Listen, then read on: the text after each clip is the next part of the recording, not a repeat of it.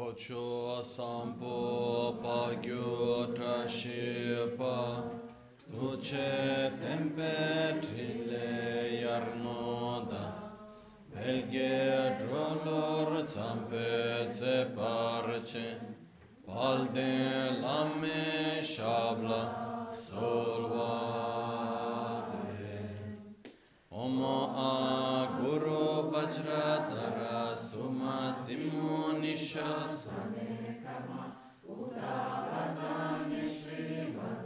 Varsa manya sarva siddhi hum Om Guru Vajradhar Sumatimu Nishasane Uta Vardanya Shri Varsa manya siddhi hum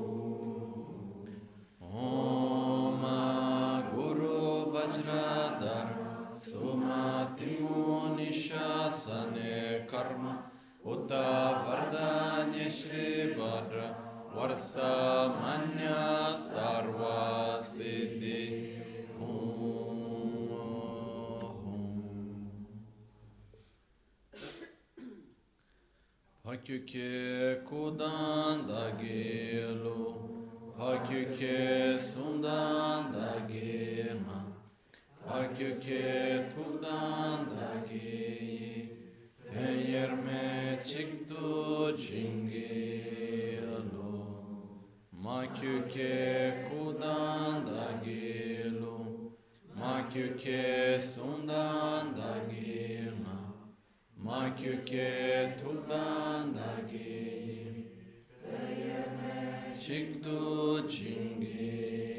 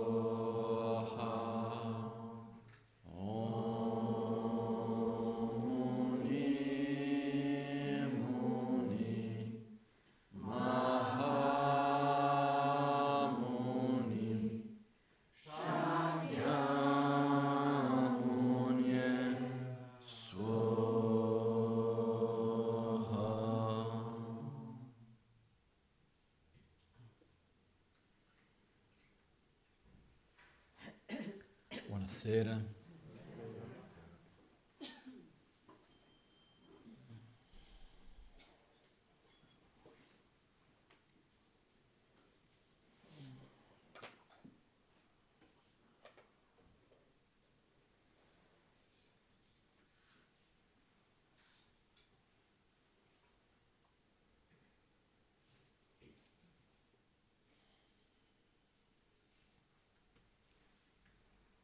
Stavo riflettendo, una basta leggermente il volume, grazie. Stavo riflettendo sul fatto che in realtà no, la maggioranza delle cose che ci diciamo e anche che abbiamo in qualche modo bisogno sono abbastanza semplici e che in qualche modo siamo anche abbastanza noiosi senso che molto spesso ripetiamo le stesse cose, ma io non dico solo nella vita in generale, e lì basta no? vedere quando arriva una persona, un pochettino abbiamo un'idea di che cosa parlerà o no.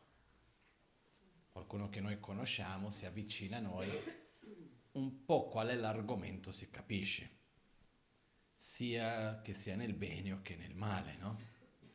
Per esempio, chi si lamenta, uno sa già più o meno di che quale argomento si lamenterà. Di solito le possibilità sono due o tre. Io ho conosciuto poche persone che hanno più di tre argomenti su cui lamentarsi in generale. la maggioranza di noi, la gran maggioranza di solito fa a periodi, ma è uno alla volta. E poi c'è quando passa due, tre, però diciamo la creatività è veramente bassa. Però, no, anche oggi chiedevo a una persona che mi raccontava, ah no, quando litigavo con quella persona lì facevo questo, io gli ho chiesto, ma perché litigavi? Non ha saputo rispondere, dopo un po' ha detto, ah, litigavo per causa di questa situazione, quell'altra situazione, quell'altra situazione, quell'altra cosa, ma in realtà litigavo perché avevo voglia di litigare.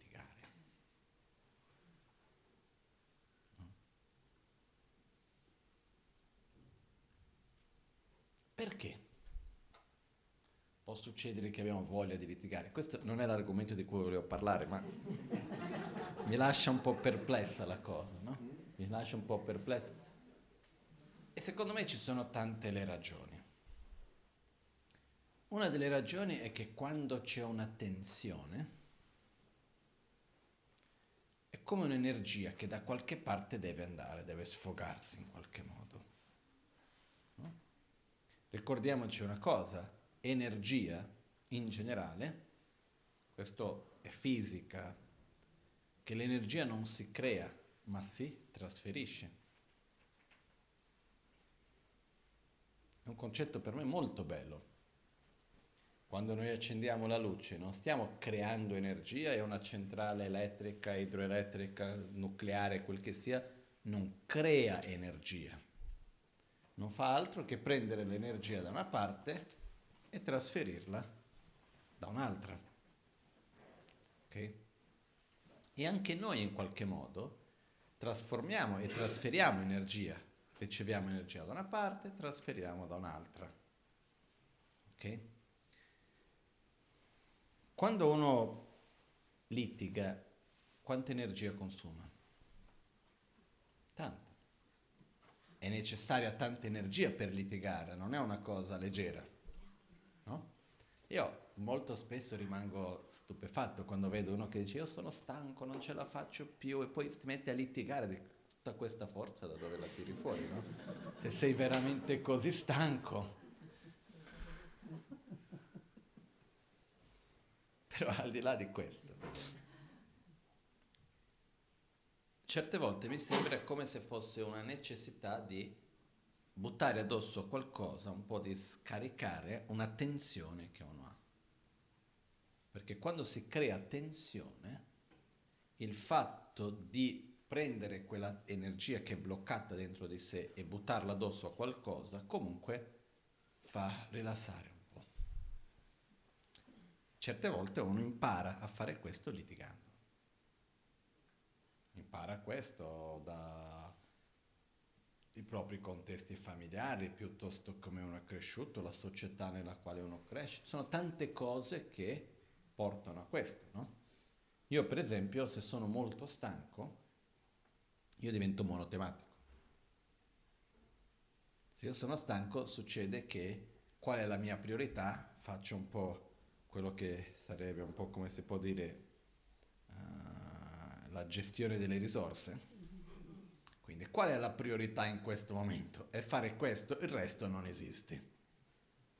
Poi posso diventare antipatico perché a quel punto se sto facendo una cosa e non ho tanta energia e faccio quello, viene una persona che chiede qualcosa, non ce n'è, c'è quella cosa lì, no? Però vedo che molto spesso quando uno è stanco, in realtà fa quello che toglie energia, non quello che protegge e che risparmia. Quindi perché sono stanco grido, perché sono stanco uh, faccio di più, eccetera, perché sono stanco, solo che fa l'effetto contrario. Questo non è per tutti, ma per tanti. Quindi l'importanza comunque di chiedersi anche ogni tanto può succedere che uno litiga e chiedersi perché litigo. È per quella ragione specifica veramente perché veramente voglio litigare per cambiare quella cosa, eccetera, o perché è un'abitudine? È un modo di in qualche modo eh, avere attenzione, ottenere attenzione da parte dell'altro. Perché se qualcuno litiga con me e io sono lì ad ascoltare e entro in quella dinamica, io sto dando un'energia enorme alla persona che sta litigando con me. Quindi in realtà litigare molto spesso è anche un modo per cercare di ottenere energia da parte dell'altro, ottenere attenzione. Il problema qual è? È che è un modo per ottenere attenzione che crea distanza che va a danneggiare il vincolo che abbiamo con l'altra persona. Perché anche se io so che l'altro litiga perché è stanco, perché vuole qualcosa, quando si litiga le parole che vengono usate, i gesti, i modi, lasciano dei segni. Per il quanto non possa essere consapevole. No?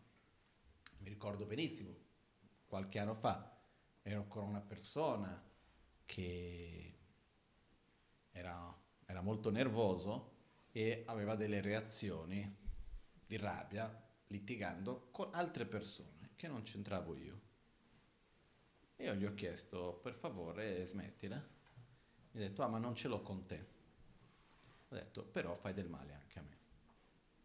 Ah, ma non sto gridando a te, però io sono a fianco. E quello che succede è che comunque quando noi abbiamo una reazione con aggressività, si fa male a tutti quelli che stanno vicino. Perciò dobbiamo stare attenti a uno osservare qual è il nostro modo di comportamento abituale e vedere se noi vediamo che abbiamo un certo tipo di comportamento che andiamo verso lo scontro, quel punto, questo è anche abbastanza culturale in parte. Però se vediamo che abbiamo quell'abitudine, non è perché sia culturale che sia una scusa, perché comunque i segni li lascia. No? Dobbiamo un attimino vedere e dire ok, lo voglio o non lo voglio, mi piace o non mi piace. Se non lo voglio, io devo forzarmi in qualche modo a creare un'abitudine diversa. E questo in realtà è quello di cui volevo parlare oggi. Il fatto che, come siamo partiti all'inizio, siamo abbastanza noiosi. Le cose che noi facciamo, nel senso che non è che ci svegliamo ogni giorno con idee così diverse, abbiamo dei desideri così ampli e diversi. E anche qualcuno, alla fine, io sono da più di 15 anni, mi sa che non lo so quanti anni, io ho una memoria temporale molto scarsa, ma sono passati tanti anni che vengo qua tutti i mercoledì, no? E sono sicuro che se mettessimo tutti i mercoledì registrati insieme, tiriamo lì via 10 e bastano, eh? Il resto è una ripetizione.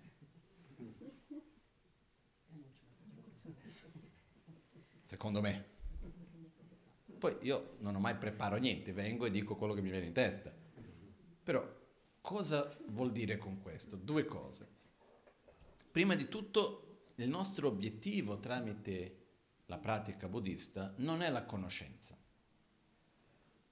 Perché io avrei tante cose che potrei insegnare di come conoscenza, però cose che secondo me non servono nella quotidianità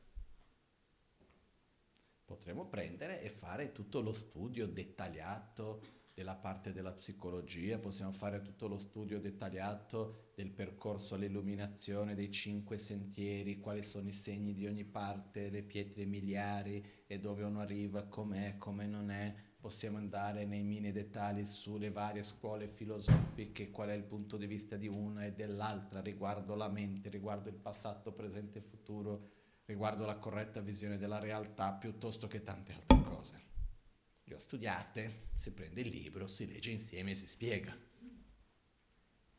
Però il punto è, cosa mi serve in questo momento?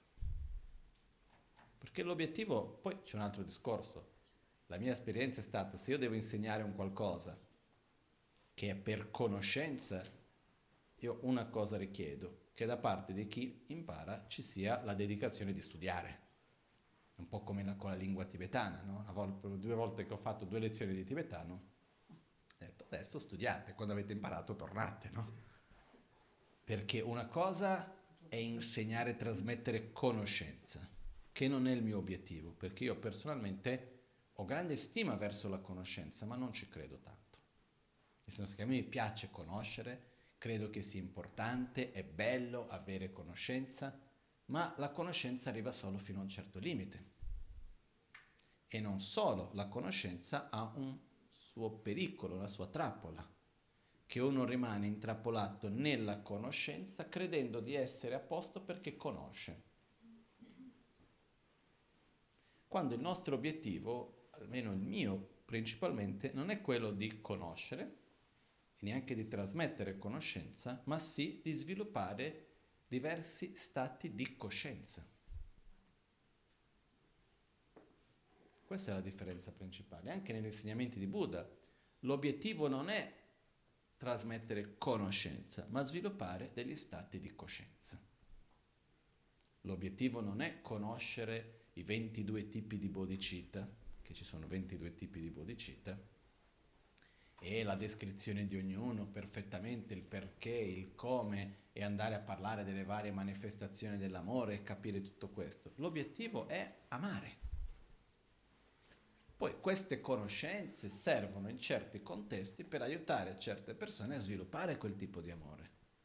Però l'obiettivo è lo stato di coscienza di amore, non è la conoscenza sull'amore. È chiara la differenza, no? Perciò, come facciamo a sviluppare certi stati di coscienza?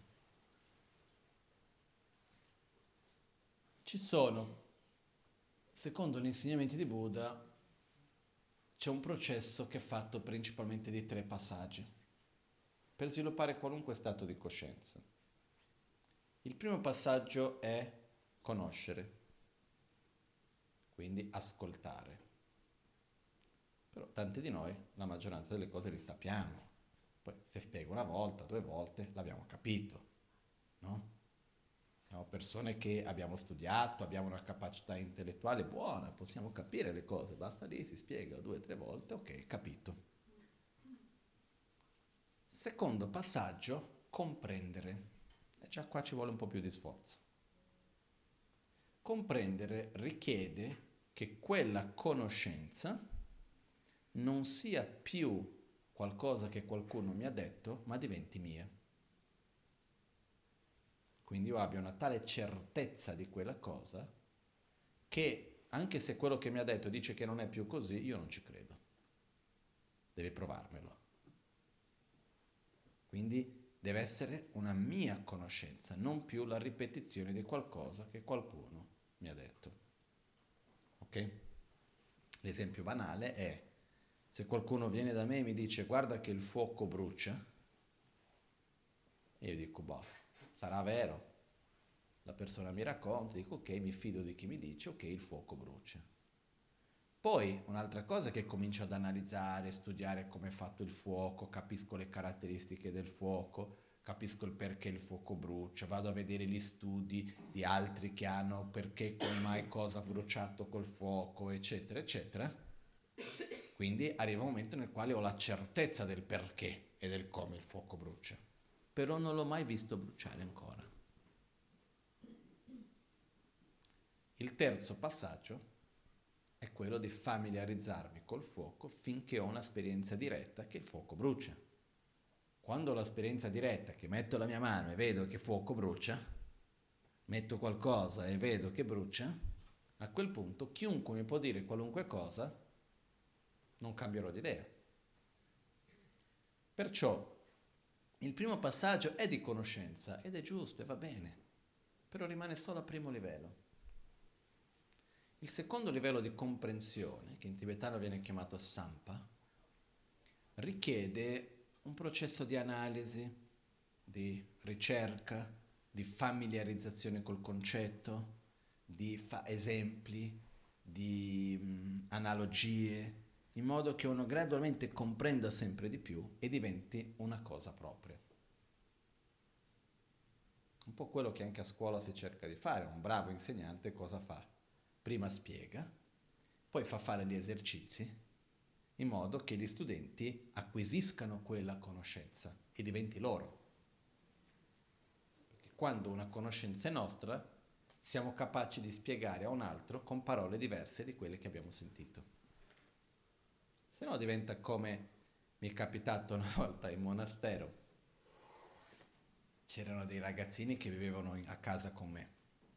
Io cioè, vivevo in una casa per i standard del monastero abbastanza grande, che era la casa di Lama Ganchen che c'era lì in monastero. Lama Ganchen aveva costruito per un dipartimento del monastero la sala di preghiera, le, sta- le camere per tutti, circa 200 monaci, tutto, con l'aiuto di diverse persone. Sopra c'era la, la stanza di Lama Ganchen, c'era dove viveva mio maestro, c'era una stanza dove io vivevo, una camera dove studiavo, la cucina, eccetera, e qualche altra camera dove vivevano altri monaci. Fra questi c'erano quattro ragazzini che vivevano con me e io aiutavo a prendere cura di loro.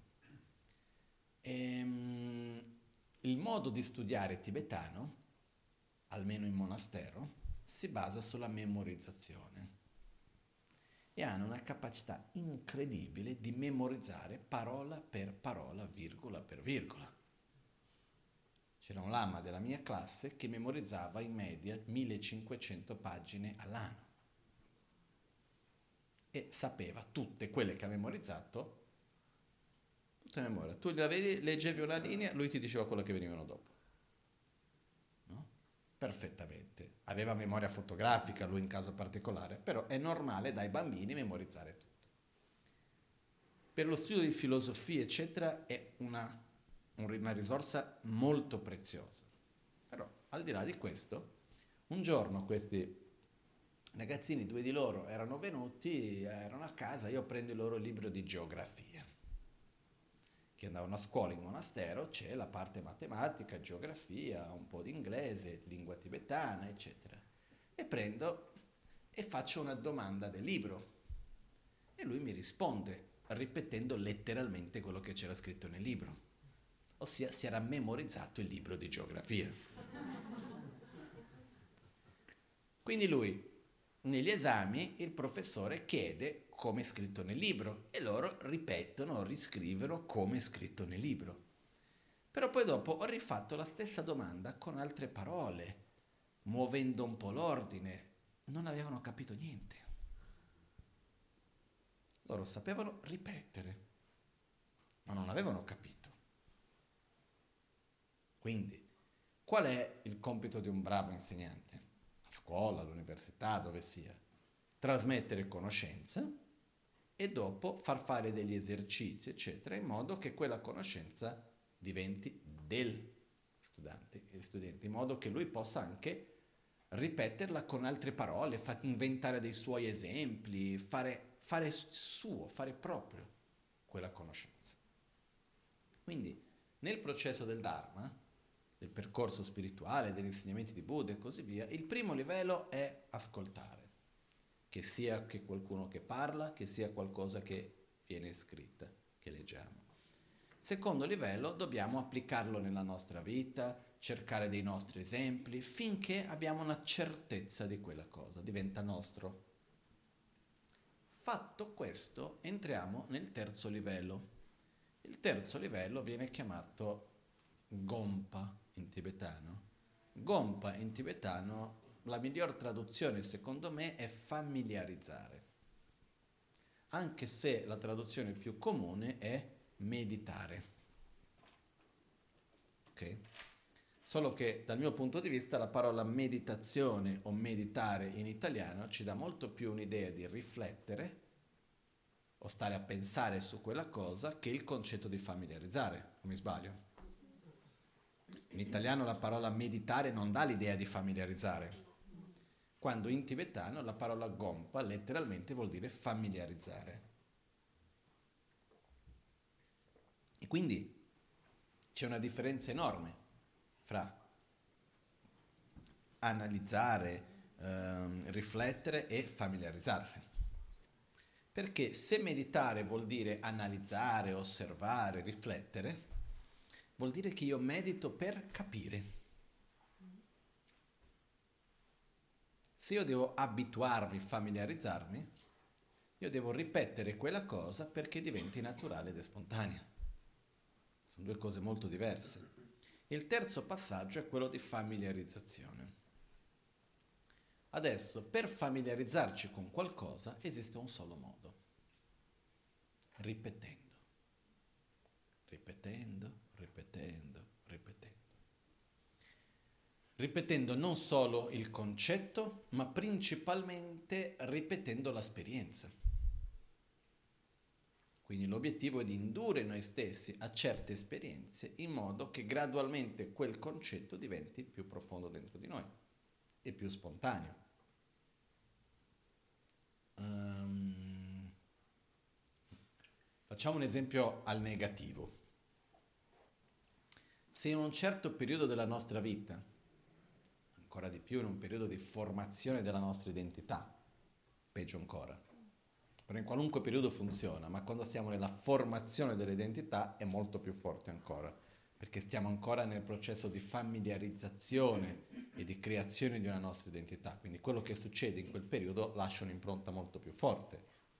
Per questo, per esempio, che si dice che gli anni più importanti della vita di una persona dal punto di vista dell'educazione emozionale, ossia della formazione dell'identità emotiva e, del, e dei propri com- comportamenti emozionali, sono da 0 a 6 anni.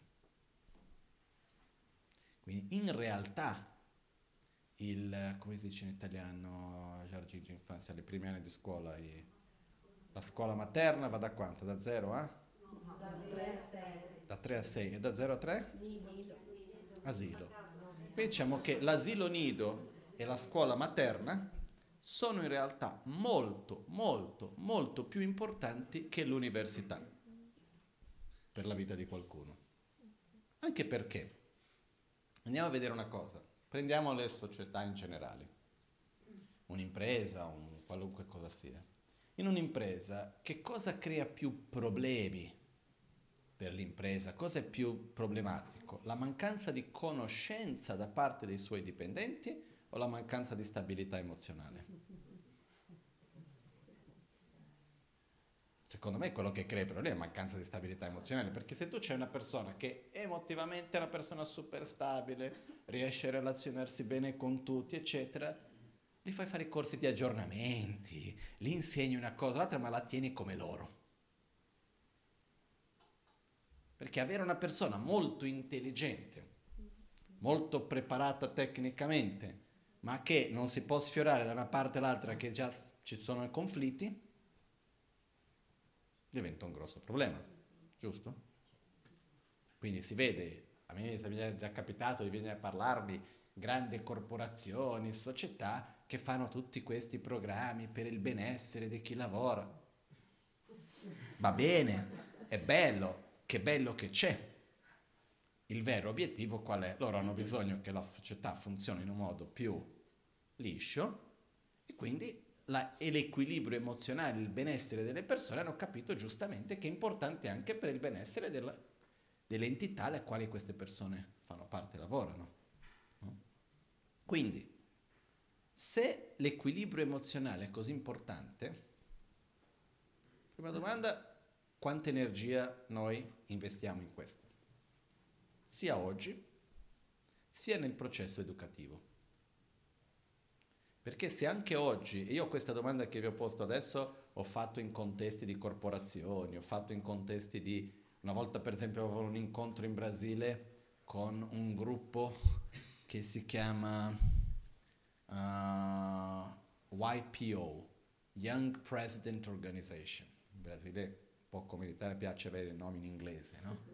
Quindi questo gruppo che partecipano solo presidenti di imprese, corporazioni e così via, giovani principalmente. No? E sono stato invitato due o tre volte a parlare con loro e anche lì tu vai a parlare, lì ci sono gli amministratori delegati delle più importanti società di qua, di là, e tu gli chiedi qual è la più grande difficoltà nella tua impresa fra i due, mancanza di conoscenza o mancanza di stabilità emozionale. Lo dicono tutti che hanno la mancanza di stabilità emozionale. Quindi è un qualcosa su cui dobbiamo investire energia. Perché oggi c'è un buon livello di preparazione tecnica? Perché il mercato ha dato importanza a quello. Quando si fa un curriculum per un lavoro, che cosa uno mette nel curriculum? Sono una persona calma, equilibrata, gioiosa. Ho fatto tanti anni di meditazione, quindi riesco ad affrontare le situazioni difficili con un approccio verso la soluzione, non rimango di solito intrappolato nei problemi. E sono aperto ad imparare quello che c'è da imparare. O andiamo a mettere a lista, ho fatto corso di questo, di quello, di quell'altro, mi sono formato qui, mi sono formato colà, so parlare questo, so fare questo, so fare quell'altro. È basato principalmente su che cosa so fare, che cosa ho imparato. O mi sbaglio? Io non ho mai fatto un curriculum, non faccio la minima idea. Però dal poco che ho visto così, in gran parte c'è questo. Poi un po' dipende poi come ognuno lo fa, eccetera. Ma questo che cosa vuol dire? Che in generale nel mercato questo è quello che viene richiesto. Però sempre di più c'è la consapevolezza che non basta questo. Perciò lasciamo stare la società in generale, le corporazioni, perché ognuno fa la sua parte. Ma noi stessi, quanto investiamo noi nella stabilità emozionale?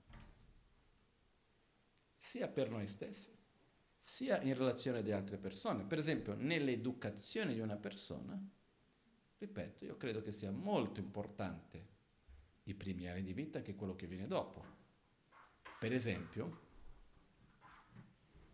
adesso sto andando un po' fuori argomento, però io credo che in un paese ricco, che si possa permettere, ma più che altro in un paese saggio, si dovrebbe dare una grande importanza e anche un sostegno materiale perché le madri, almeno fino ai primi tre anni dei loro figli, potessero effettivamente prendere cura dei figli e gli desse il giusto supporto per educare i figli.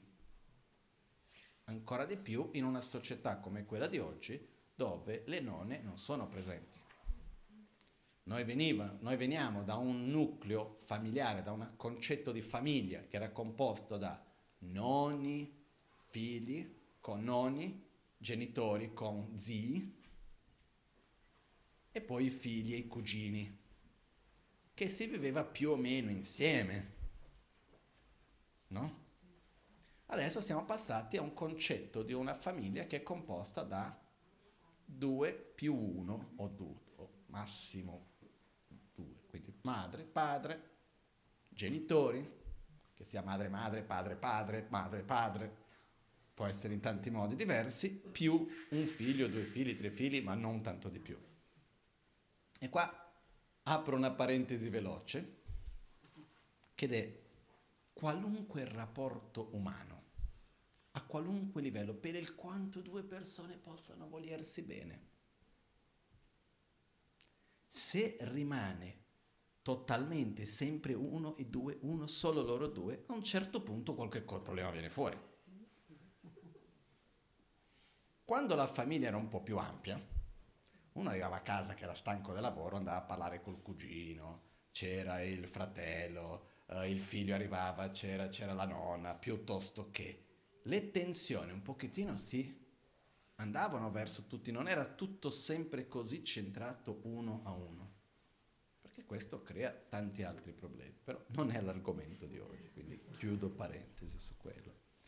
Però il punto che voglio dire è che ancora oggi nel contesto nel quale la famiglia, una madre quando ha un figlio, non ha in molti casi il supporto della sua madre, quindi della nonna, o mi sbaglio? Molto spesso, no?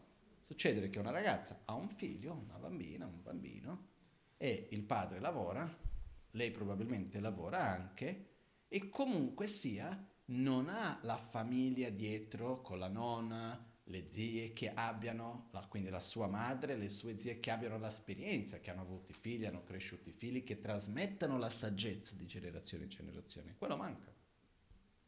Quindi che cosa succede? Non è che quando nasce un bambino viene col manuale. Però quello che è importantissimo comprendere che i primi sei mesi e poi i primi tre anni e i tre anni successivi sono fondamentali nella nostra vita. Tutta, esiste tutta una parte della neuroscienza e tutta una parte psicologica che hanno un concetto che io non, non lo accetto perché non voglio accettarlo principalmente, non ho ancora una ragione di intuito, dico che non è 100% corretto, ma purtroppo in parte è molto corretto. C'è tutta una, una parte che dice quello che è la tua identità e la, il tuo modus operandum, diciamo, emozionale che hai creato fino ai sei anni, ormai è così per tutta la vita. Non voglio crederci, nel senso che, e io credo in realtà, che è possibile fare dei cambiamenti con molto sforzo, con molta dedicazione, con nuove esperienze, è possibile, però c'è tanta fatica. Quindi questo che cosa voglio dire? Che in tutti noi ci sono dei comportamenti, dei modi di pensare, degli aspetti di reazioni, sentimenti di essere di solitudine piuttosto che di compagnia, capacità di aver fiducia o la incapacità di dar fiducia a un altro, ci sono modi di reagire, eccetera, che noi abbiamo imparato da piccoli. E che continuiamo a ripetere. E questo è una cosa che in realtà il compito che ha la società, ma in particolar modo i genitori verso un bambino, è quello di in realtà dargli un contesto sano per poter sviluppare un aspetto, una identità propria sana. Quindi, tornando al punto precedente, sarebbe bello se non solo si desse lo spazio alle madri per poter curare i propri figli almeno fino ai sei mesi, possibilmente fino ai primi tre anni, ma dandogli tutto un supporto di conoscenza e di aiuto perché potessero fare le cose giuste. No? Perché, scusate se lo dico, i genitori sono quelli che possono dare il meglio ai propri figli o possono anche dare il peggio. Senza nessuna cattiva motivazione o senza nessun odio, senza niente di male, senza togliere nulla a nessuno. Però io volendo fare il meglio, certe volte posso anche peggio. Non lo so, io l'altro giorno ero in un posto e c'era una bambina nata da una settimana, due settimane, un mese, non più di un mese, sicuro, sicuro. Era un ristorante e la madre c'aveva questa bambina, bellissima, la madre gentilissima, tutto eccetera. E c'era un po' di musica che a me dava fastidio. Ho detto, immagina questa bambina un certo punto c'era una doppia motivazione, nel senso che ho chiesto alla madre, ma non è che la musica dà fastidio alla bambina? No? Lo pensavo veramente, però in fondo c'era anche la parte che a me dava un po' fastidio, però niente di che. E lei no, no, invece ha detto no, alla bambina piace tanto la musica, lei si addormenta con Led Zeppelin piuttosto che, no? E ha cominciato a dire le varie gruppi a cui piaceva. Io, quello che succede è questo. Quando sei un bambino molto piccolo, gli stimoli che ricevi hanno un'influenza nel modo di essere e di pensare molto maggiore di quello che noi immaginiamo. I contesti di tensione, di rabbia, di odio, di litigi, hanno un'influenza enorme nel modo di pensare e di essere di quella persona che sta crescendo. Impara. In realtà noi impariamo molto di più nei primi tre anni di vita che quello che viene dopo.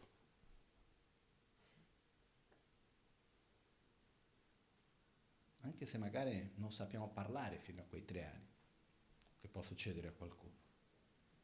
Però veramente si impara molto di più. E quello che io vedo nei giorni d'oggi, molto spesso, sono dei ragazzi giovani tecnicamente molto ben preparati, intelligenti, preparati tecnicamente, medici, ingegneri, di tutto, però con un livello di maturità emozionale zero.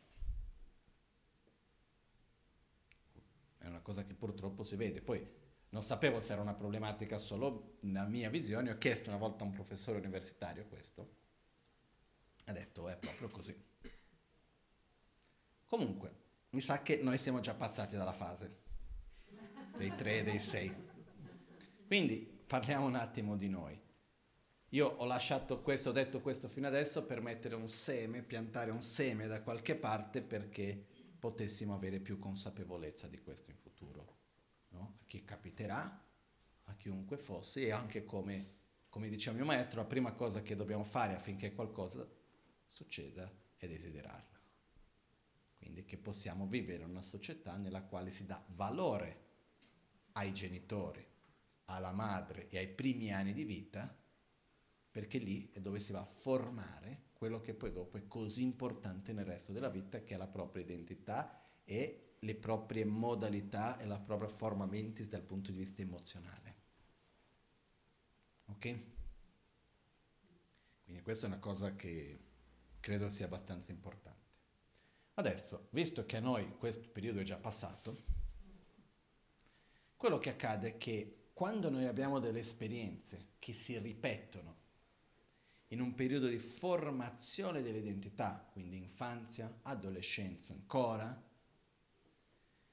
quello diventa molto forte dentro di noi. Perché una cosa sono parole che mi vengono dette, un'altra cosa sono esperienze che vengono vissute. Le esperienze vissute hanno una forza di comunicazione, di trasformazione di noi molto, molto più forte che le parole. Ok? Perciò quello che accade è a un certo punto della mia vita ho alcune esperienze, ho detto tutto questo perché stavo per fare questo esempio. A un certo punto della mia vita ho un'esperienza nella quale vado, ho, ho fiducia in qualcuno e quella persona mi tradisce, tradisce. ossia uh, quella persona dice no, ti aiuto, poi non mi aiuta, uh, succede che io mi fido di qualcuno, poi quella persona si dimostra contraria a quello che sembrava e quello che mi aveva detto, o io vado e tratto una persona con amore e mi metto con fragilità dinanzi a quella persona e quella persona mi tratta con aggressività e violenza, quindi non so bene se posso fidarmi, eccetera, eccetera. Passo al, per alcune volte di esperienze di questo genere. Queste esperienze vanno a formare anche la mia identità. Fra questo io non posso fidarmi. Come faccio a invertire questo? Capendo che invece posso fidarmi perché i momenti sono cambiati, le cose sono diverse? Anche, ma quella è una parte piccola. Io devo indurmi a esperienze positive dove io posso fidarmi ma né una, né due, né tre volte, sono centinaia di volte. Perché ormai la mia fase di formazione della mia identità in parte è finita, quell'esperienza è rimasta così profonda dentro di me, ancora di più se è venuta in quella fase formativa, che per cambiare quello devo ripetere per innumerevoli volte. Funziona, però ci vuole tanto tempo, non la conoscenza ma l'esperienza diversa. Ok? Come, cosa facciamo noi a questo punto? Questo processo di familiarizzazione avviene a due modi, che tradizionalmente viene chiamato in tibetano Chegom e Jorgom. Chegom vuol dire la meditazione o la familiarizzazione analitica e Jorgom vuol dire la meditazione unidirezionale. Ok? Quindi in generale quando si parla di meditazione esistono due tipi. E ricordiamoci che ogni volta che parliamo di meditazione intendiamo dire anche un processo di familiarizzazione. La meditazione analitica e la meditazione unidirezionale. La meditazione analitica serve praticamente a riportarci sulle cose che noi già sappiamo e fare in modo che quei concetti, quelle esperienze diventino più profondi dentro di noi. Perché una cosa è sapere, un'altra cosa è essere consapevole di quello, nel senso che esiste anche quella qualità molto bella, che è una parola in italiano che non si usa molto spesso, che è coscienziosità. Avere coscienziosità vuol dire essere consapevoli di ciò che noi già sappiamo. Perché ci sono tante cose che noi sappiamo, ma che nella quotidianità non siamo coscienti. Faccio un esempio qualunque. Noi moriremo?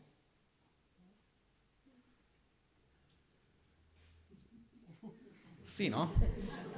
Ok, non, non vedevo reazione.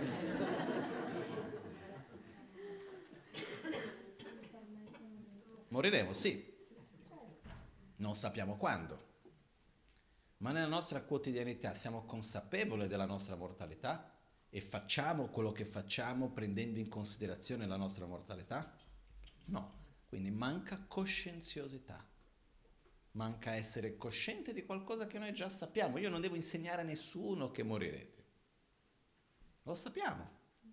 E sembra quasi assurdo dover spiegare a una persona, sai che morirai.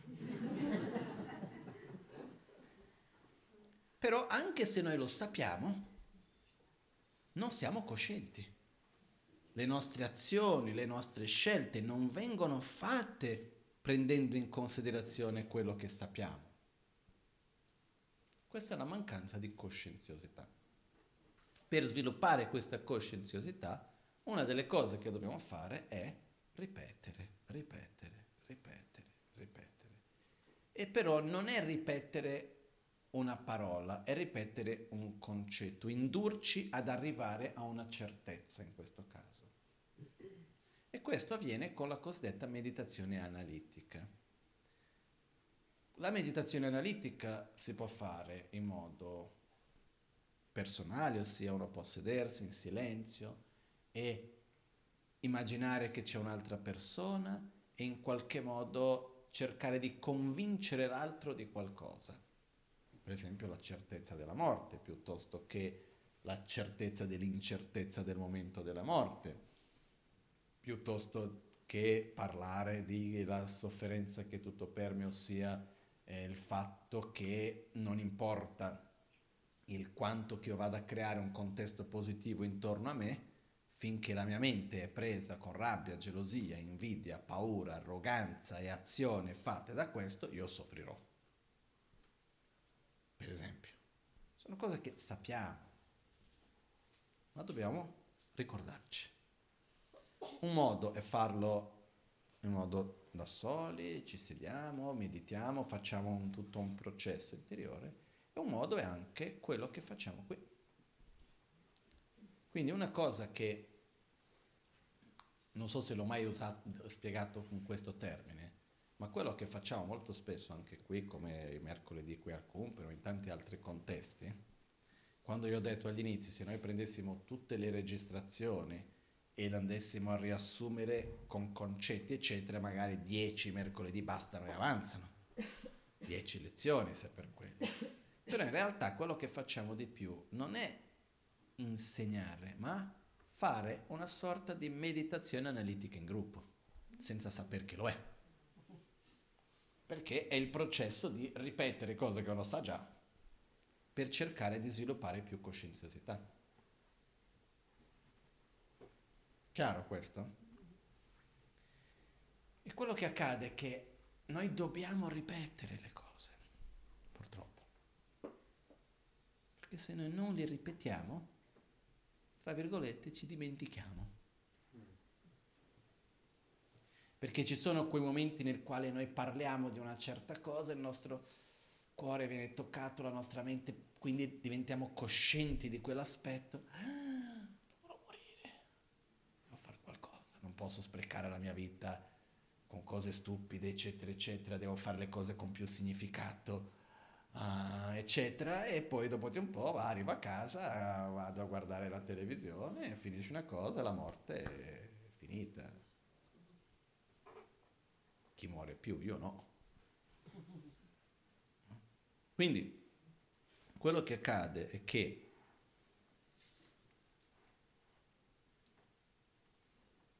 per sviluppare tale coscienza è necessario per noi ripetere certi concetti diverse volte, quotidianamente, a noi stessi, anche in un modo abbastanza schematico certe volte. Mettere lì appunti chiari, che è quello che tanti maestri del passato l'hanno fatto. Quando noi prendiamo, per esempio, i testi come i tre principali aspetti del sentiero dell'Amazon K, o sempre dell'Amazon K c'è il Yonten Shigyurma, che è la base di tutte le buone qualità, piuttosto che nel testo della Guru Puja, il verso 84. Ci sono diversi testi che servono per ricordare quello che a principio già sappiamo.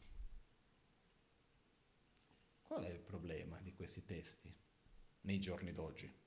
Che non è il problema dei testi, è il problema nostro. Che noi leggiamo questi testi come se fossero delle preghiere andiamo lì e recitiamo. Io recito per esempio tutti i giorni, al prima cosa al mattino, cerco sempre di fare i tre principali aspetti del sentiero dell'Amazon K. So che una appena svegliata, lanciato, poi lo so a memoria. Yahweh cosa che aveva sopra con che in voto che se tambo nam che non aveva caldentar nam che già te c'è torni scenda che c'è già quando si vede la magia c'è già Certe volte riesco a pensare bene al significato altre volte mentre sto recitando ho già Acchia che deve incontrare oggi in cantiere perché c'è la costruzione del tempio piuttosto che questo o quell'altro. È ovvio che se io non mi fermo su ogni punto e do la giusta attenzione, io non mi sto familiarizzando con quello. Ok? Meglio di nulla. Però l'obiettivo invece è avere dei punti, anche schematici, su cui noi ci fermiamo ogni giorno a un certo momento, l'ideale è al mattino prima di cominciare la giornata, e noi ci ricordiamo di quello che noi già sappiamo,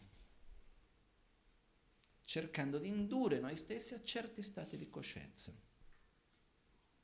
Ok? E volevo brevemente portarvi alcuni di questi punti che sono importantissimi da ricordarci ogni giorno. tutte cose che noi già sappiamo. Io l'altro giorno parlando così mi è venuta in mente la necessità di mettere questi punti in un modo non tanto come una preghiera, ma più come dei punti di riflessione, dover fare una sorta di manuale, che poi sono le sadane, non so altro che manuale, nel quale dice, ok, prima cosa ti sei svegliato, siediti così, 5 minuti così, adesso fermati, pensa su questo ok? Finito, adesso pensi su quell'altro. Perché quello che succede se no è che andiamo avanti e non, non lo facciamo in poche parole. Il problema delle cose schematiche è che dopo di un po' diventa un'abitudine e uno non, ci fa più, uno lo fa, non lo fa più veramente con la testa. Questo è quello che dobbiamo cercare di evitare. Ok? Perciò io adesso vi dirò alcuni punti e invito ognuno a cercare di adattarlo alla propria realtà. Vediamo da dove partire.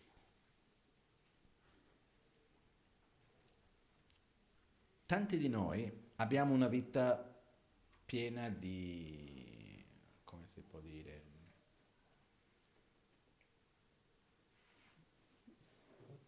impegni, piena di cose da fare, no? abbiamo questo concetto che dobbiamo essere produttivi, quindi dobbiamo fare tante cose.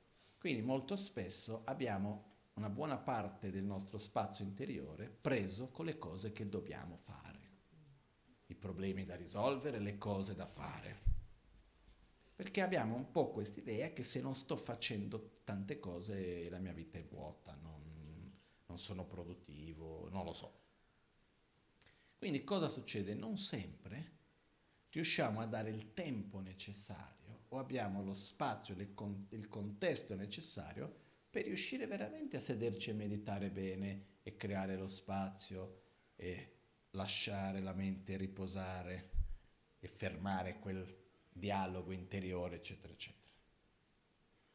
Per fare questo, molto spesso richiede un contesto di silenzio esterno, non solo il silenzio acustico, il silenzio anche di informazioni, il silenzio di distrazioni.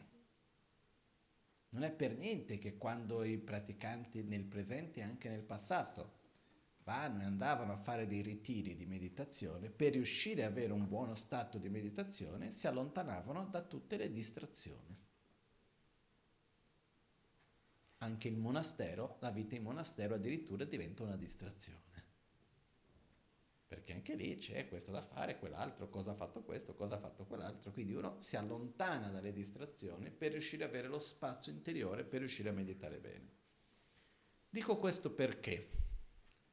Perché pensando adesso non, non voglio farvi partire con la meditazione perfetta al mattino, perché sedersi lì, respirare, portare la mente in uno stato di equilibrio è molto importante però certe volte uno ci riesce e altre volte uno non riesce. Particolarmente se è un periodo nel quale uno ha tante cose in testa, va a dormire con quelle cose, si sveglia con quelle cose, eccetera, eccetera. Però comunque provarci un pochettino, sederci un attimino con calma, dare quei 5 minuti a se stessi nel quale uno almeno cerca di essere presente nel momento presente. Dice, ok, devo affrontare tutte quelle cose, dopo li affronto, non è il momento ancora. Ok? Almeno provarci. Poi ci sono alcuni punti su cui riflettere. Uno dei punti importantissimi da riflettere sono le condizioni che noi abbiamo in questa vita.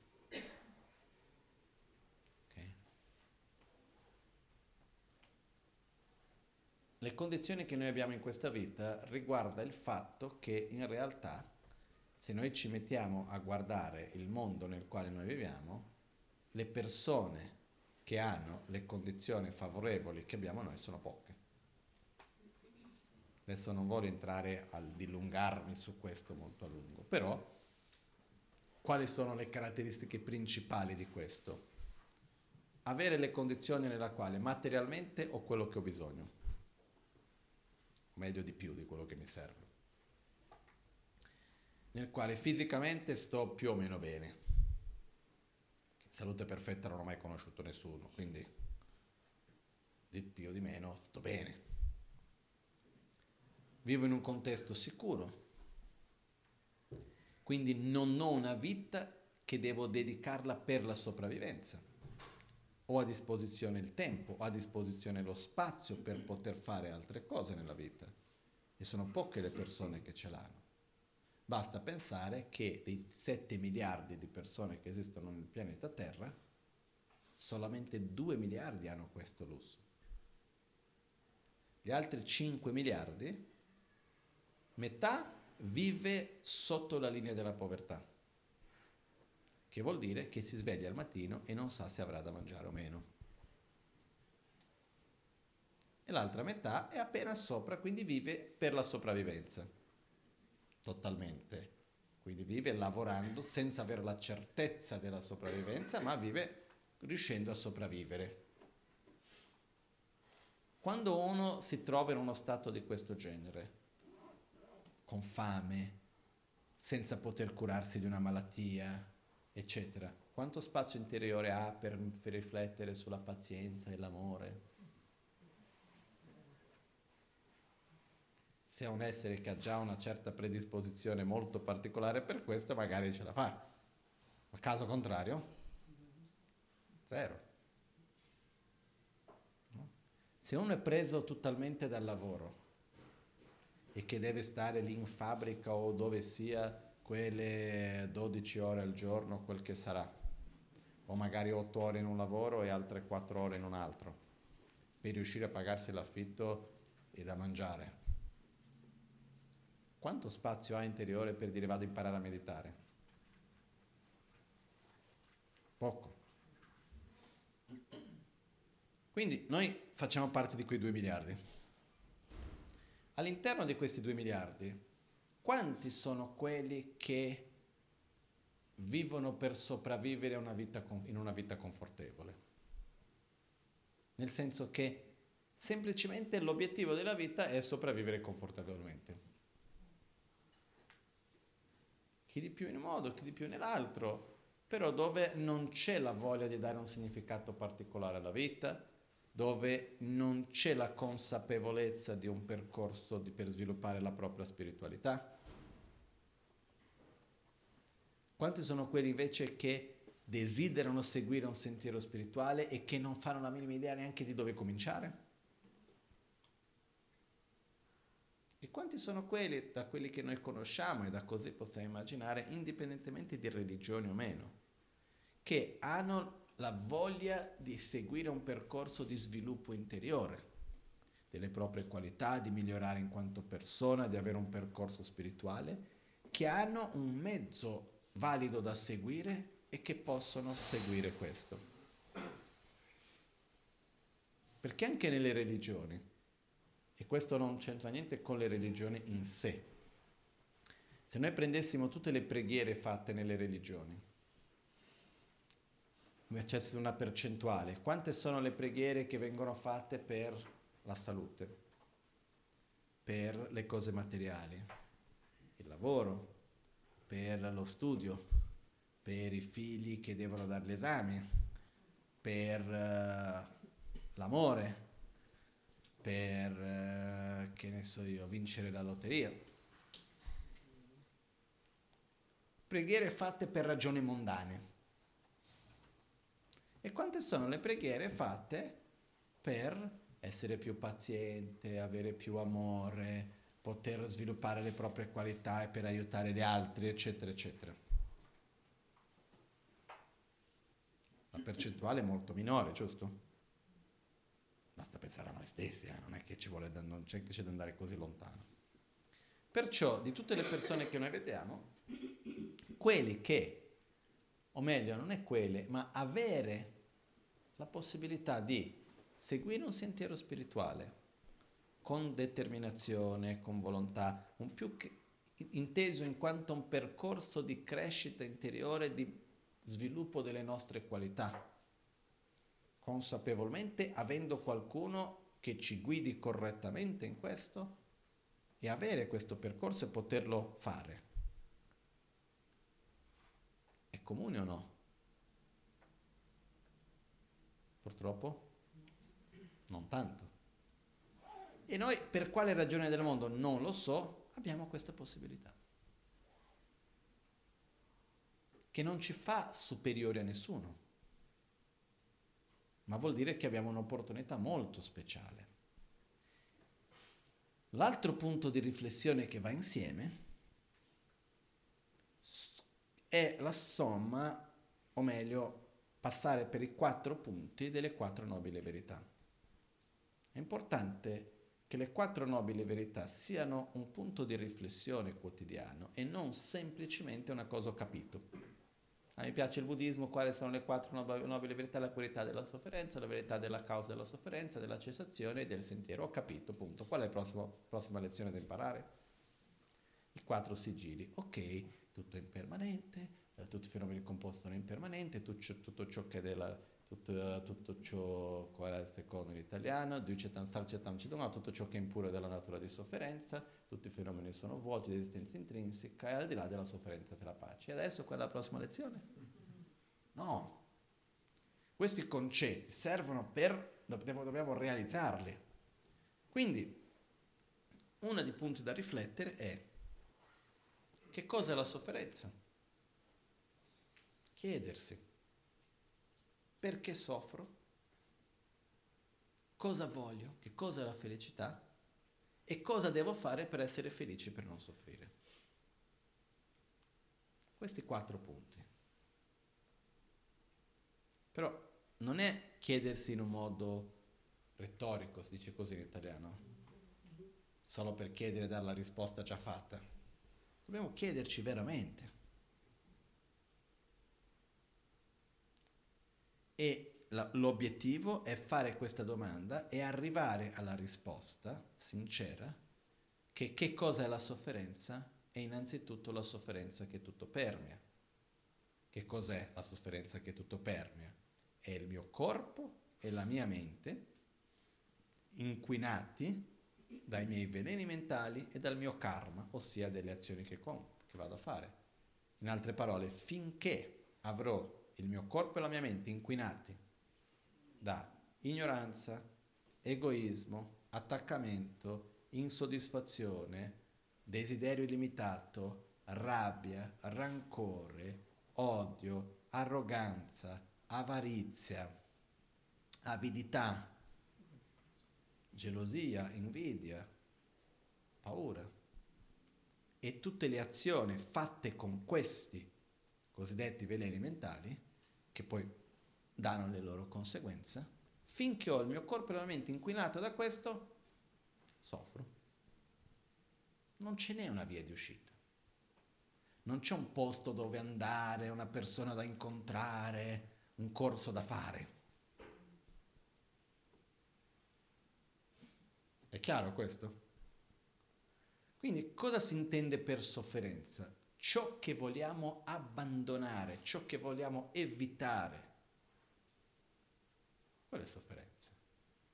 Quindi che cosa io riconosco come sofferenza?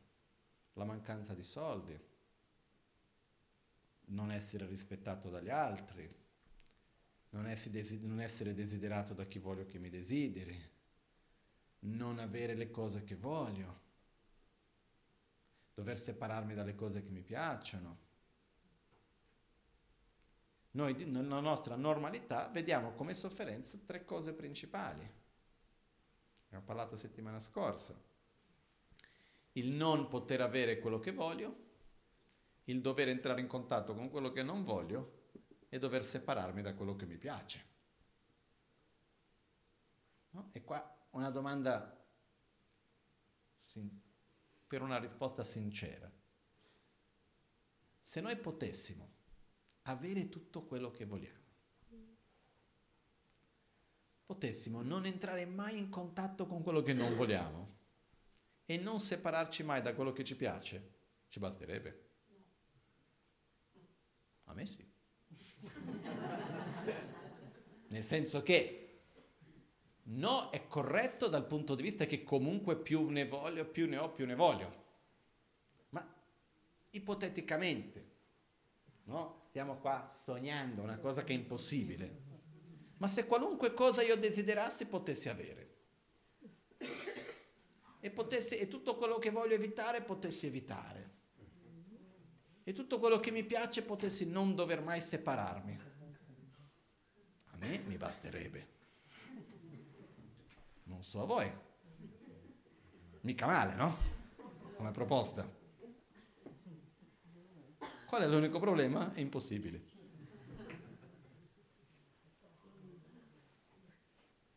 Okay. Però noi dove riconosciamo come sofferenza?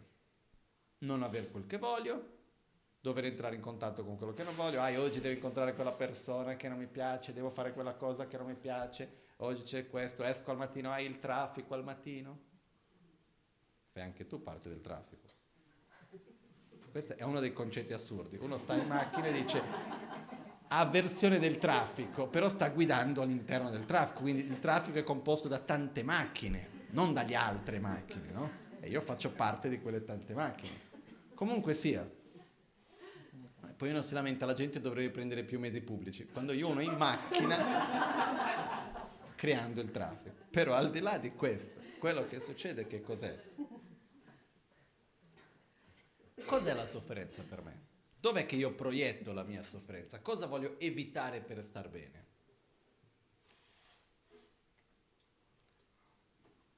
La mia mente inquinata dai veleni mentali? O la mancanza di soldi, le tasse da pagare, eh, la persona che mi fa questo, quello che non fa quello che dovrebbe fare, eccetera, eccetera.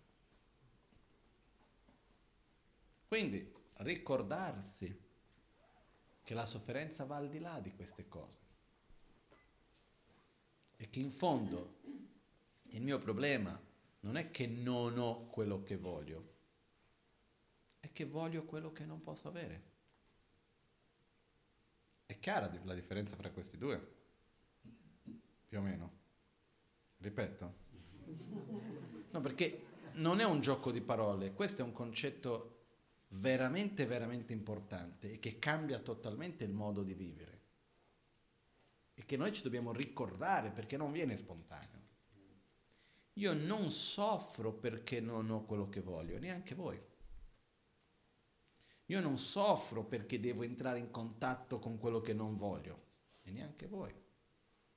E io non soffro perché devo separarmi da quello che mi piace, e neanche voi. Io soffro perché voglio qualcosa che le condizioni che ci sono presenti non mi permettono di avere. La colpa della mia sofferenza non è il mondo che non mi permette di avere quello che voglio, sono io che voglio quello che non è possibile avere. Faccio un esempio un po' esagerato. A me, non è vero, però invento una cosa qualunque. A me mi piacerebbe tantissimo avere altri due occhi dietro la testa. Poter avere una visione magari anche due a fianco, una visione a 360 a quel punto anche uno sopra se per quello. No? Mi piacerebbe tanto e magari mi metto a soffrire che non ho più occhi. Ma dov'è la causa della sofferenza? Voler quello che non posso avere o non poter avere quegli occhi? Voler quello che non posso avere. Tanto non c'è soluzione. Non avere più occhi non è un problema, è un dato di fatto. È chiara la differenza che c'è fra un problema e un dato di fatto?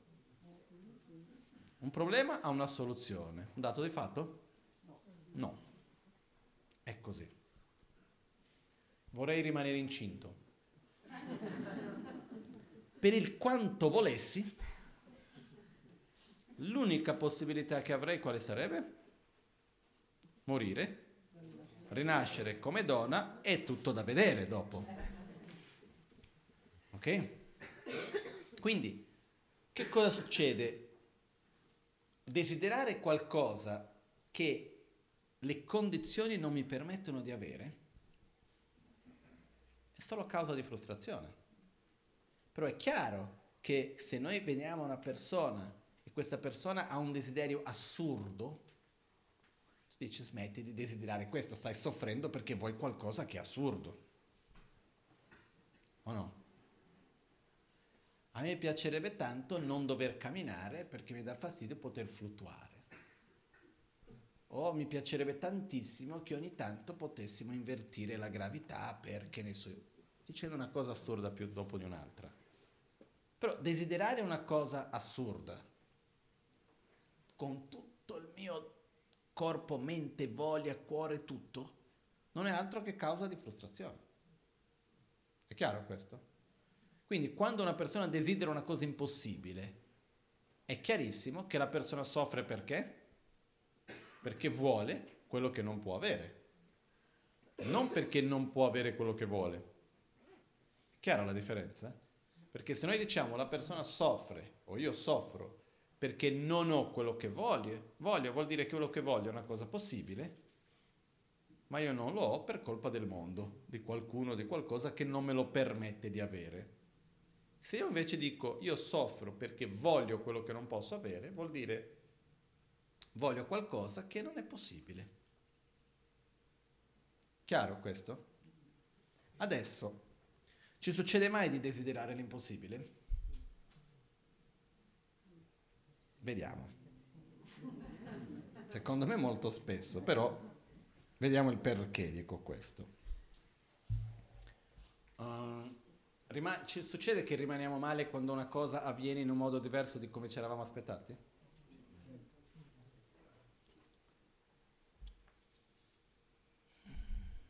Ci succede di desiderare che una persona sia diversa di com'è? No? La persona è quello che è. Punto. Io potrei desiderare che sia diversa e quindi metto uno sforzo per interagire con la persona perché cambi certi aspetti suoi.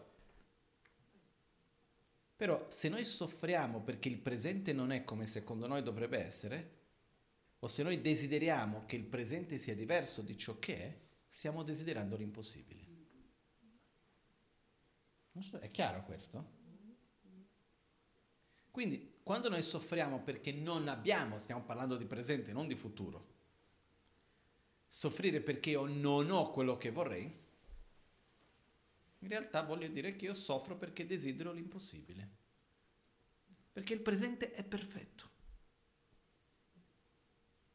Quel concetto che ho detto qualche volta della foglia che cade, in un certo punto. Uno si chiede, perché la foglia cade lì? È aleatorio o è il risultato di una complessa interdipendenza di parti che messi insieme fa con che la foglia cada lì e non due centimetri in qua o due centimetri in là? Secondo voi?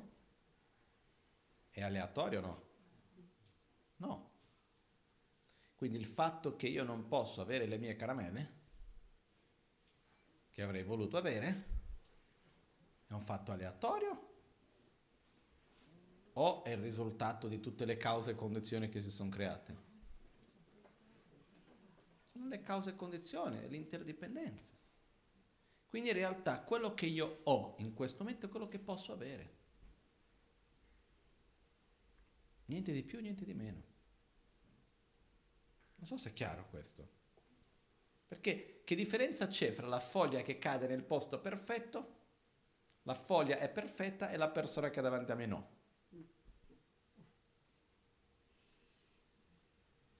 Che differenza c'è? Che la foglia non mi dà fastidio.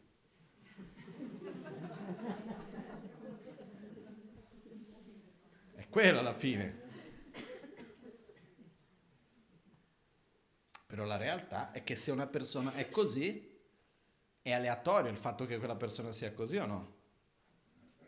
No, è la somma di tutte le cose che sono successe in queste altre vite e anche nei suoi noni, bisnoni, perché noi abbiamo anche una parte che viene dalla nostra genetica, della nostra famiglia e tutto il resto, è la somma di tutto quello che siamo così, punto. Vogliamo essere diversi? Facciamo uno sforzo per interagire in un certo modo per cambiare certi aspetti, si può. Però io soffro perché io desidero ciò che non posso avere. Io soffro perché ho avversione da ciò con il quale inevitabilmente devo entrare in contatto. E soffro perché non riesco ad accettare o comprendere, realizzare l'impermanenza. E quindi ho attaccamento da ciò di cui inevitabilmente devo separarmi. Se noi quando ci chiediamo al mattino che cos'è la sofferenza, capiamo che la nostra sofferenza non viene dal non avere quello che vogliamo. La, quindi la sofferenza non è il non avere quello che voglio, non è le situazioni di avversione, non è il separarsi dalle cose piacevoli. Ma sì, la sofferenza dov'è? È nel desiderare quello che non ho, è nel avere avversione dalle situazioni che mi trovo, e l'attaccamento verso quello che ho. E già questo cambia la dinamica. Solo che queste sono cose di cui quante volte ci siamo già detti? Tantissime. E uno deve ricordarsi. Quindi prima domanda di queste quattro, che cos'è la sofferenza? Chiedersi. Magari uno scrive anche già la risposta così ci arriva più facilmente qualche modo cerca di ricordarsi. Però è importante chiedersi che cos'è la sofferenza. Seconda domanda, perché soffro? Sinceramente, guardandosi profondamente, perché soffro? E qua andiamo a ripetere, arriviamo alla conclusione di quello che abbiamo già visto tantissime volte. Soffro a causa della mia ignoranza, a causa dell'egoismo, dell'ossessione all'autogratificazione, a causa della rabbia, dell'odio, del rancore, della tristezza, della paura, dell'invidia, dell'attaccamento, dei miei comportamenti e abitudini negative. Soffro a causa di quello. E non a causa delle circostanze che stanno intorno a me come io invece credo. Il problema è che questo credo non è un credo concettuale, è più simile al riflesso del viso nello specchio. Mi spiego meglio? Ci guardiamo, guard- andiamo, ci mettiamo davanti a uno specchio senza analizzare, che cosa vediamo? La nostra faccia. No? Mi sono ricordato una cosa che non c'entra niente, però se non lo dico poi rimane lì dietro. Un'amica una volta disse che a scuola un insegnante gli disse, vai a, quando vai a casa, era piccolina, poverina, Vai a casa, mettiti davanti allo specchio, chiudi gli occhi forte, forte, apri gli occhi, cosa vedrai? Il diavolo. No? Povera bambina, no? E la madre dopo le ha fatto non andare più in quella lezione lì. Comunque, fatto sta che al di là di questo, torniamo a noi. Quando chiudiamo gli occhi e ci apriamo gli occhi davanti allo specchio, cosa vediamo? La nostra faccia. Giusto? Quindi quando ci guardiamo nello specchio, spontaneamente che cosa vediamo? La nostra faccia. Quindi se vediamo che c'è qualcosa di sporco, andiamo lì a cercare di pulirlo. Possiamo vedere se sono le rughe piuttosto che questo o quell'altro, se la nostra faccia corrisponde ancora con le aspettative che abbiamo o meno. Possiamo vedere tante cose. Però fatto sta che quello che noi stiamo vedendo appare a noi come essendo la nostra faccia. Andiamo ad analizzare un po'.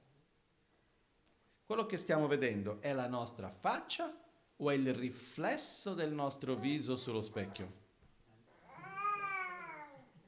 È il riflesso del nostro viso, giusto? Quindi quando noi ci guardiamo nello specchio, che cosa vediamo effettivamente? Il riflesso sullo specchio, non è la nostra faccia quello che vediamo. È chiaro questo? Quindi se io vi chiedo, ma qualunque persona si chiede che cosa uno vede nello specchio, la propria faccia o il riflesso della propria faccia? Cosa rispondiamo tutti? Il riflesso, spontaneamente la nostra faccia, ma se noi ci andiamo a chiedere di ra- ragionare e analizzare, a quale conclusione arriviamo tutti? Che vediamo il riflesso della nostra faccia. Poi ci guardiamo nello specchio e cosa stiamo vedendo? La nostra faccia. In altre parole, quando stiamo davanti allo specchio, l'immagine che c'è nello specchio appare a noi come se fosse la nostra faccia. Anche se concettualmente io so che non è la mia faccia, ancora appare a me come se fosse la mia faccia. E io come mi relaziono con quell'immagine? Come se fosse la mia faccia? O come sapendo che non è la mia faccia anche se appare come fosse? Ci relazioniamo come se fosse la nostra faccia. Ok? Questo è un esempio molto importante che viene dall'epoca di Buddha e ci serve per tante cose. Cosa ci fa vedere questo esempio? Che ci sono degli aspetti nella vita che appaiono a noi diversamente di ciò che sono. Quindi appare come se fosse la faccia, ma in realtà non lo è ma anche quando io so che non lo è, l'apparenza è più forte della conoscenza. Chiaro questo? Quando guardiamo un film e c'è un'immagine, può succedere che sviluppiamo attrazione o avversione a seconda di quello che vediamo? Un'attrazione di che? Di quelli pixel nella televisione? O avversione di che cosa? La paura di che cosa? Dei suoni emessi dalle due casse di acustiche e dei punti di luce in uno schermo. Ci fa paura questo?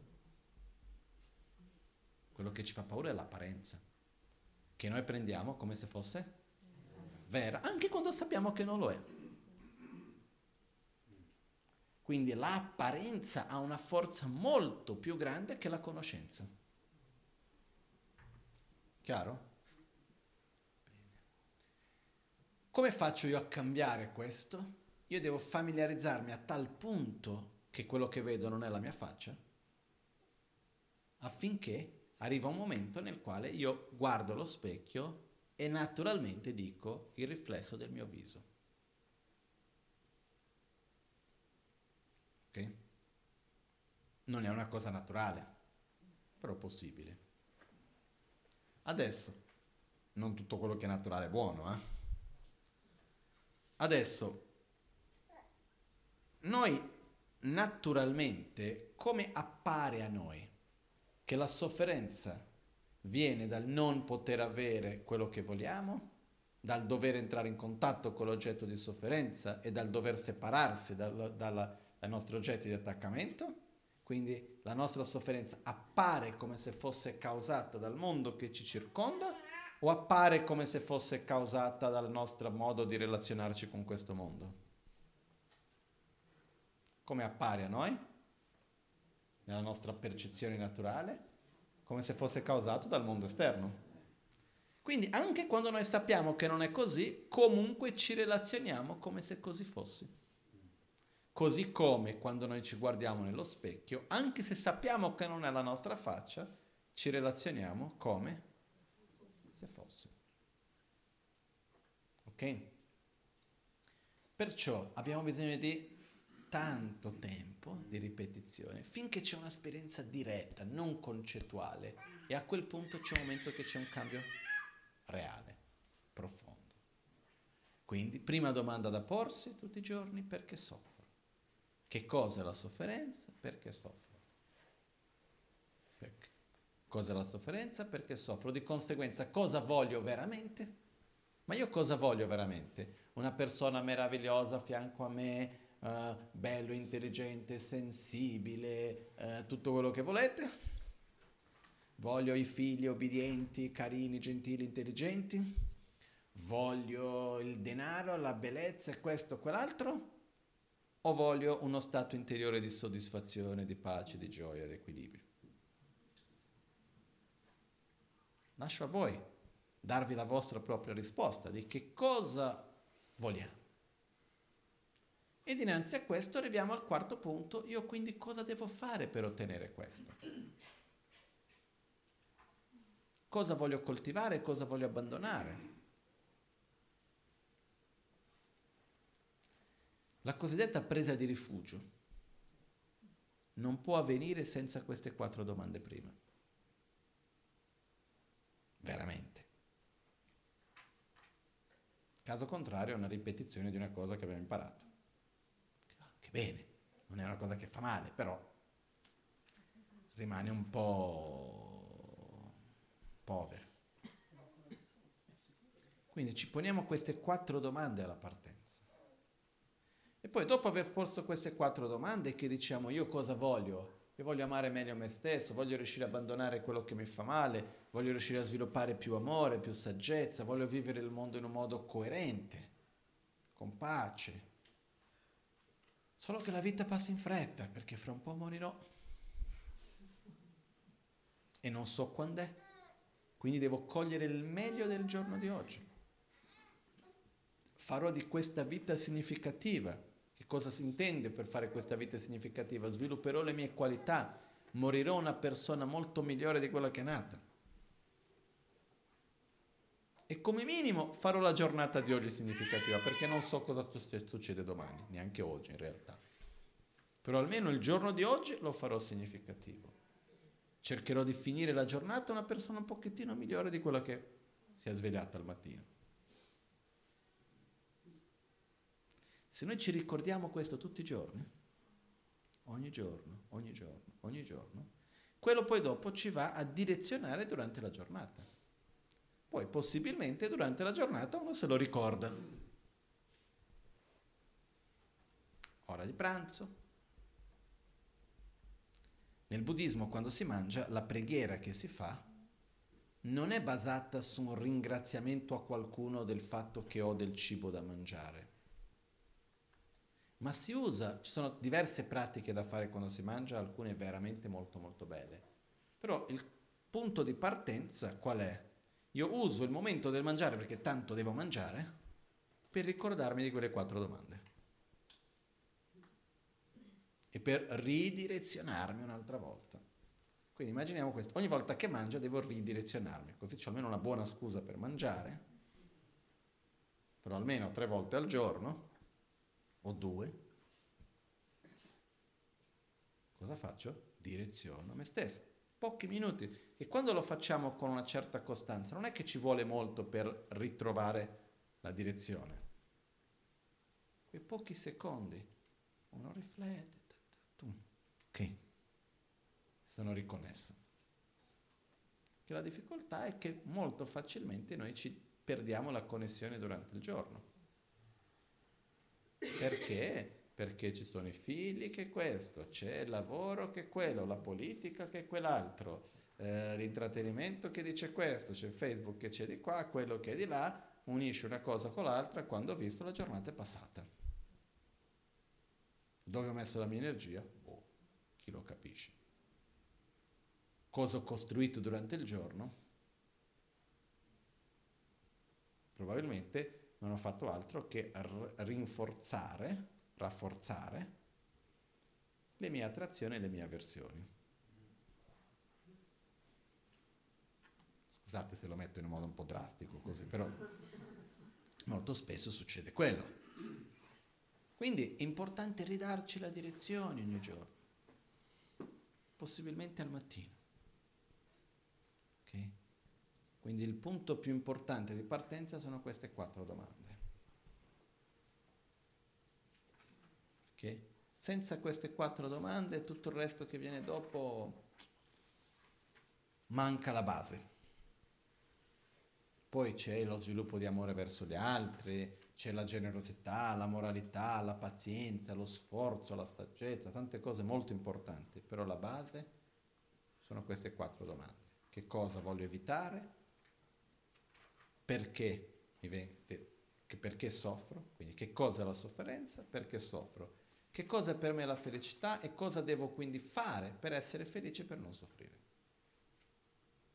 E all'interno di questo c'è amare gli altri, avere una corretta visione della realtà, sviluppare più pazienza.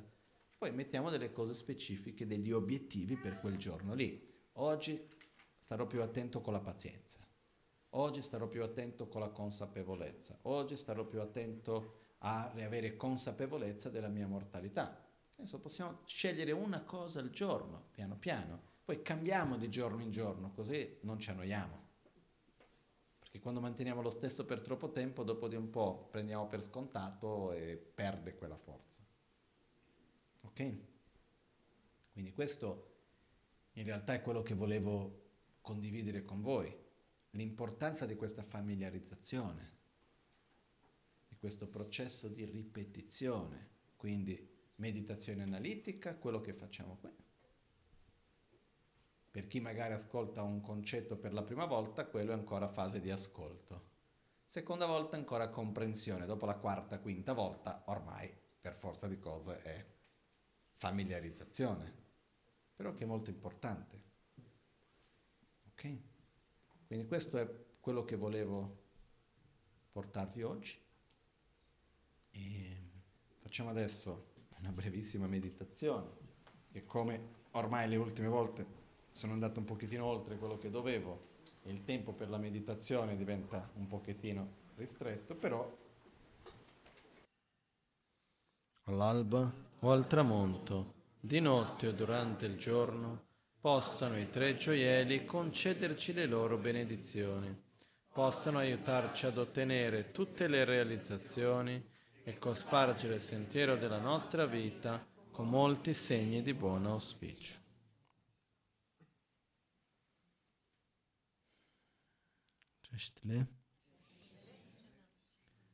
Volevo ringraziare a tutti.